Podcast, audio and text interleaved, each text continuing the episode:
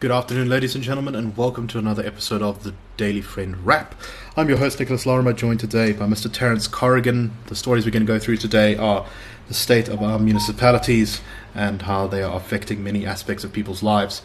Uh, the South African case to the International Criminal Court of Justice at the UN and the upcoming registration weekend. So let's start with that first story. And I'm just going to quickly blend together three stories here about the state of our local government.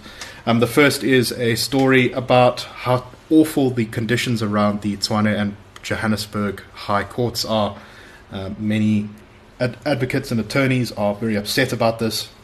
They say they have to walk through the stench of human waste and urine towards the high courts in Gauteng each morning, that there's limited parking, that uh, there's so much theft and crime that people that the lawyers are afraid to actually just walk from their cars to the courts. Uh, one lawyer described having to put razor blades around the badge of her car because it keeps getting stolen. Um, so obviously, the this is not a great look for the high courts, which are supposed to be these sort of buildings of justice within the heart of cities.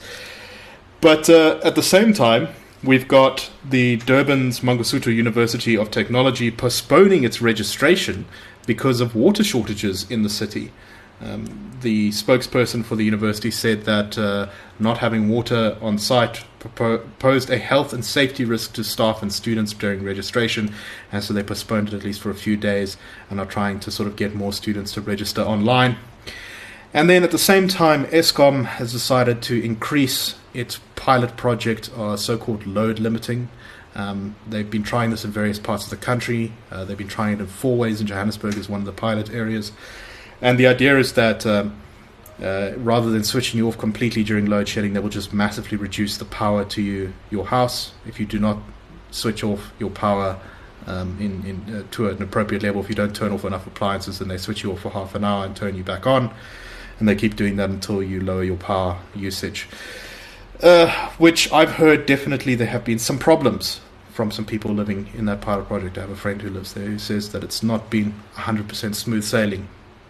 So, Terence, I think what we're really seeing here is the very uh, solid, practical ways that people's life experiences, they're sort of just trying to get on with the business of their lives, is being impacted by failures in local government. What's your take on this?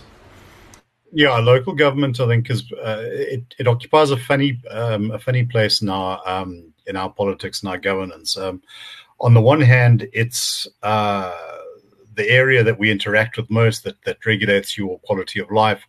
Um, the ANC actually was was uh, very enthusiastic about, um, about, about its potential. In fact, they, it was pointed out in the 1990s that South Africa's constitution is one of a minority that actually recognizes local local government as a as a distinct part of government. Most uh, a lot of other countries simply have it have it devolved as a matter of practice. Um, but it's also, I think, been seen as the um, as as the the the second string. You know, uh, aspirant politicians, you know, start as councillors and want to end as MPs or cabinet ministers. Um, so it's seen largely, I think, as a um, uh, as a stepping stone. But I think more, you know, more to the point, and what we're seeing sort of in the courts is that um, there was a there was a there was a penchant in South Africa for expanding infrastructure, for building new stuff because that was flashy and it was uh, was something that you could have a big ceremony about, and the sort of abject lack of uh, lack of maintenance. Um, so you know some some fairly impressive things happened. If you think about the greening of Soweto that was you know really quite quite quite quite impressive. But the inner city just never attracted that sort of um, uh, that sort of attention. And uh, water and, and, sanitation services designed for a city half half the size and a quarter of the population weren't weren't um, weren't updated. I mean, one of the reasons why you have these you know this traffic gridlock in the in, in, in central Joburg is that the streets just weren't designed to take that um, that amount of traffic. You know, they were laid out in the twenties and thirties.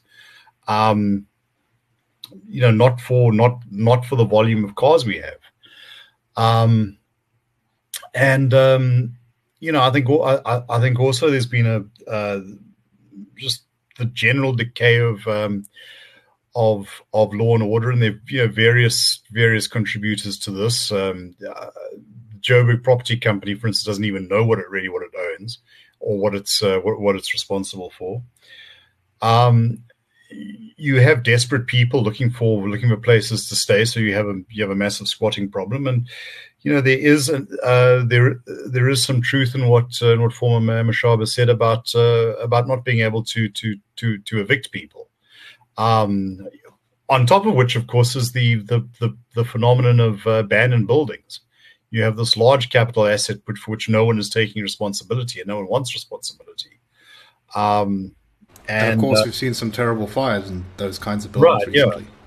But you know, I, I, I understand this can get to a point where you know if if if those elevator shafts are used as essentially as garbage tips, you know the the the, the kind of bacteria and health hazards that, that that produces, but also apparently it can even start to literally rot the the the um, uh, the the structures, literally corrode them away. Um, so no, you know, and of course, you know, once that sort of sets in, then anybody with a with an opportunity is going to um, uh, is going to bolt, and the process just just gathers a life of its own. You know, I I, I worked in Braamfontein for a number of years. Now, Braamfontein's obviously not not in a city, but um, you know, it, it, wasn't a bad place to be.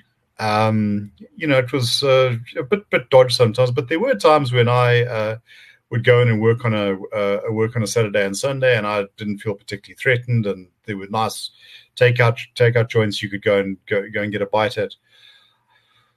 Yeah, I'm not sure we do that now.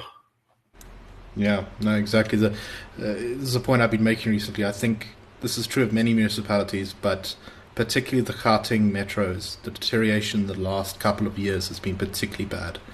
Um, and mm-hmm. that's not just a South Africa trend. It, it, it does seem that uh, that, that the impact of, of COVID was such that many cities actually saw deterioration in their sort of uh, quality of life um, over the past couple of years.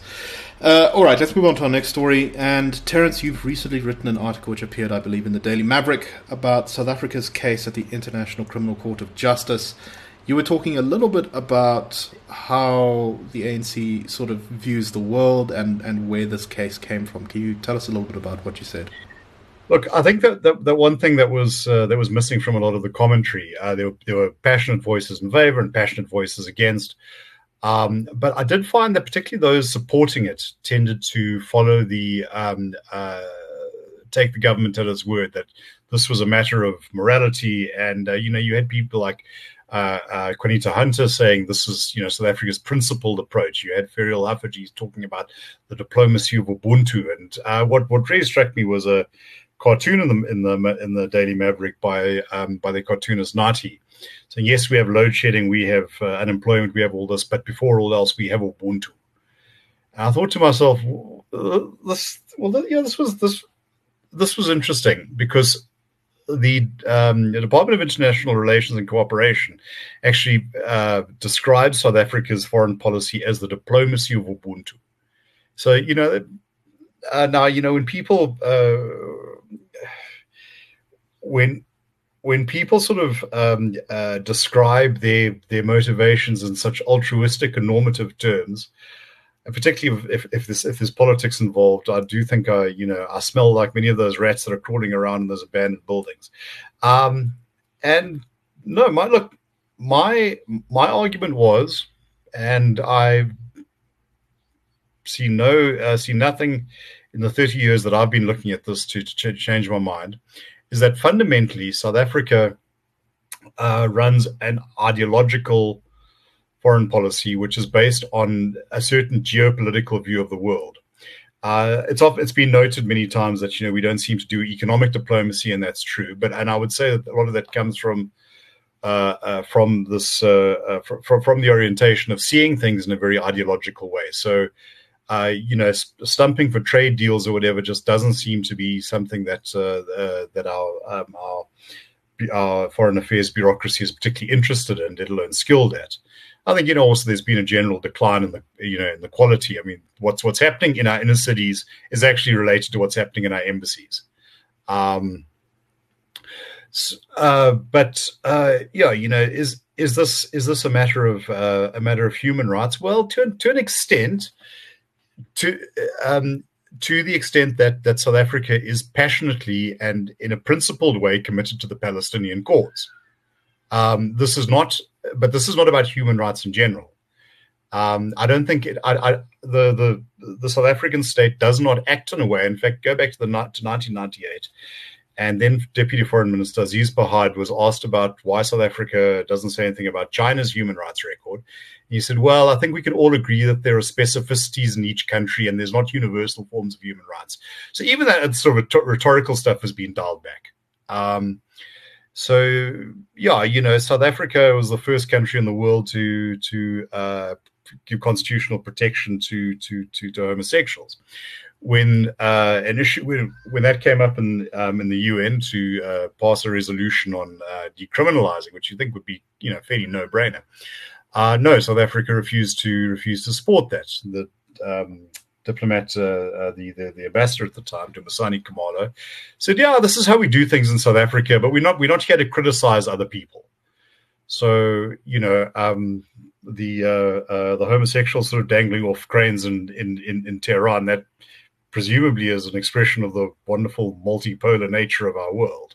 Um, but you know, you know, um, so my my point is my point is not this is about hypocrisy because I think every country in their foreign affairs is rank with it. Um, you know, the uh, uh, the Swedes were very big on um, uh, on uh, on feminist foreign policies and on uh, you know uh, international law and whatever, and also a major major weapons exporter. In fact, uh, we had some experience with them back in the 1990s. Um, so, you know, I'm I'm, I'm not going to criticize the ANC for that, but I do think it's important for us to to to understand that this has a distinct set of drivers, which are not about you know how much we um, how much you value humanity. We, you know, I also don't think this is about saying you know, the government doesn't really care about the Palestinians. I think they do. And I think it's easier for them to care about the Palestinians than to care about those people in, in inner city Joburg because the Palestinians represent a cause to which they're committed. Those people in inner city Joburg are an indictment on, you know, a governance that they are, they've shown limited competence in and very little interest in.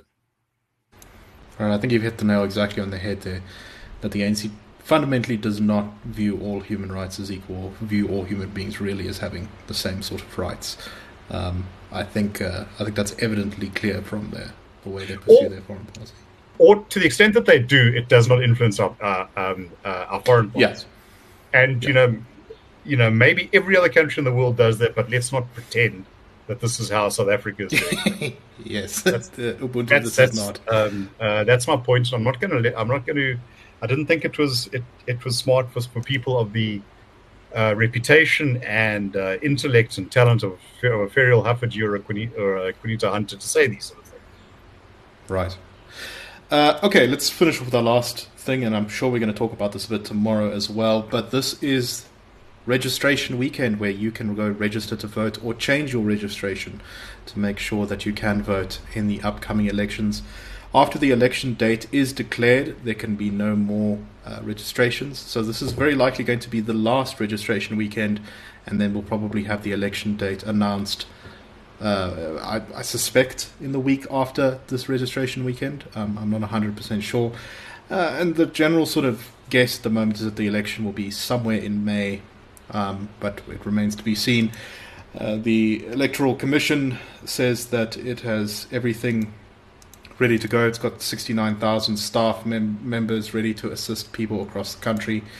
Hundreds of voting stations have been set up and the leases signed. Um, about 27 million people are currently on the register- registered to vote uh, on the database. Um, and I think the last registration weekend was, was fairly successful. At least a million people went to either register or check their registration. Uh, Terence, anything to add before we close up for today? Um, I think this election stands to be one of the most consequential that that that South Africa has gone through. Um, I think that South Africa is at a particular crisis point. I'm, you know, I'm not going to, I'm not going to suggest that this is the sort of last chance or whatever. Maybe it is, maybe it isn't. But I'm, you know, I'm an analyst, not a prophet. But you know, I would say that there is an extraordinary privilege, not just in South Africa, but in the entire sweep of human history, to be able to to, to have a say in the in the in, in, in the choice of your government. Um, as recently as the 1980s, I think only about 30 or 40 countries in the world could realistically expect to change their governments through through an election. And as I remember, I remember someone remarking in about nine, about 1991. Uh, you know, people in Eastern Europe are willing to die for the right to vote. You can have it by simply registering. uh, and I will once again say that I personally actually kind of love voting. I just think that it's this wonderful civic experience. So um, do go out and register. I would recommend that. Anyway, that's all the time we have for today. We hope you found this interesting. That's a wrap.